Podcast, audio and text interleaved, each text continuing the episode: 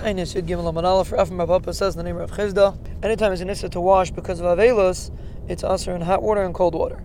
Anytime the issa is because of Tainug, like a Tainis Tzibur, it's only usher in hot water. And the Gemara proves it from the Mishnah that says you have to lock up the bathhouses. Obviously, that only hot water is usher.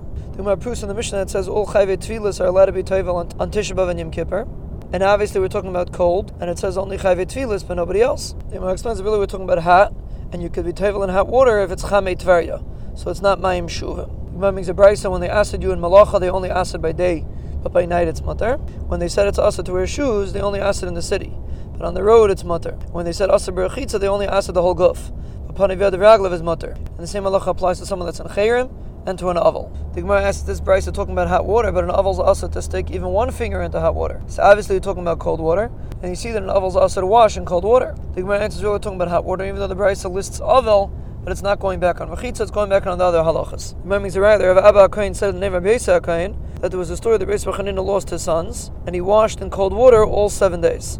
Gemara answers over there, he had a bunch of aveluses one after the other, and that's why it was mutter. Because the Brisa says a person has a bunch of aveluses one after the other, he's allowed to lighten up his hair with a razor, and he's allowed to wash his clothing with water. And the Gemara says only with a razor, but not with scissors, only in cold water, but not with soap. Rava says an aval's mutter to wash with cold water all seven days, just like basar and yayin. The Gemara says Brisa that an older girl is not allowed to be menavel herself and not wash when she's an aval but it sounds like a younger girl can. And we're obviously not talking about hot water because an older girl should be usher. So obviously we're talking about cold water. So you see an oval's usher in cold water. So the moment we're talking about putting on makeup. I think Gemara wanted to make a ride from a base of Chanina. There was reichitz with cold water all seven days when his sons were nifter. I think Gemara says the same Torah as before that he had a bunch of avelis one after the other. Gemara makes another lashon that Rava says an oval's also to wash in cold water all seven days.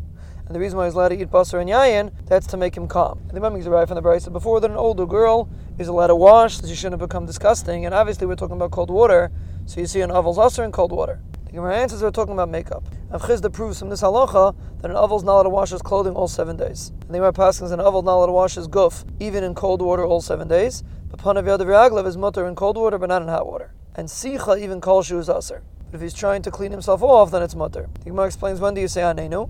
Rav Yehuda told Rabbi Yitzchak his son that a yachid says it between Goyal and Reife. The Gemara asks, is a yachid kaveh bracha by himself? So Yitzchak says he says it in a Shemei Tefillah. The Gemara asks on Brisa that there's no difference between a yachid and a tzibur, rather that one davens 18 brachas and one davens 19 brachas. And the Gemara explains we're obviously not talking about the shliach tzibur, because he says 24 brachas. So obviously the Brisa means that there's no difference between a yachid that's makabel tainis yachid to a yachid that's makabel tainis tzibur. Just that a yachid that's makabel tainis yachid only makes 18 brachas, and if he's makabel tainis tzibur, he makes 19. So you see a yachid can make his own bracha. The Gemara is talking about a shliach tzibur, and we're talking about the first three taniyas that don't have 24 brachas. But the Gemara in the Mishnah says there's no difference between the first three and the middle three, just that the first three is mutter malacha, and the middle is not. So you see the 24 brachas, they're both the same. So you have to say 24 brachas. The Gemara says I left it out, but the Gemara has, has to leave something else out also. But the Mishnah says ain bain, which sounds like this is only the difference. The Gemara answers we're only talking about Isurim and we're not talking about Tefillas. Gemara makes another lashon that the middle Tanesim you also don't say 24 brachas. And even though the Brisa says that there's no difference between the three middle ones and the seven last ones, just that the last ones you blow shofar and you close the chanuyas, but it sounds like everything else are the same, and you can't say they left something out because it says ain Bain. But the Gemara asks Ein Bain is not a raya because it left out that you bring the teva out into the street. The Gemara says that's not a raya because teva is something else. It's something b'farhesia. So that's not part of the equation. And the Gemara says that the is that a yachid says anenu in Tefillah.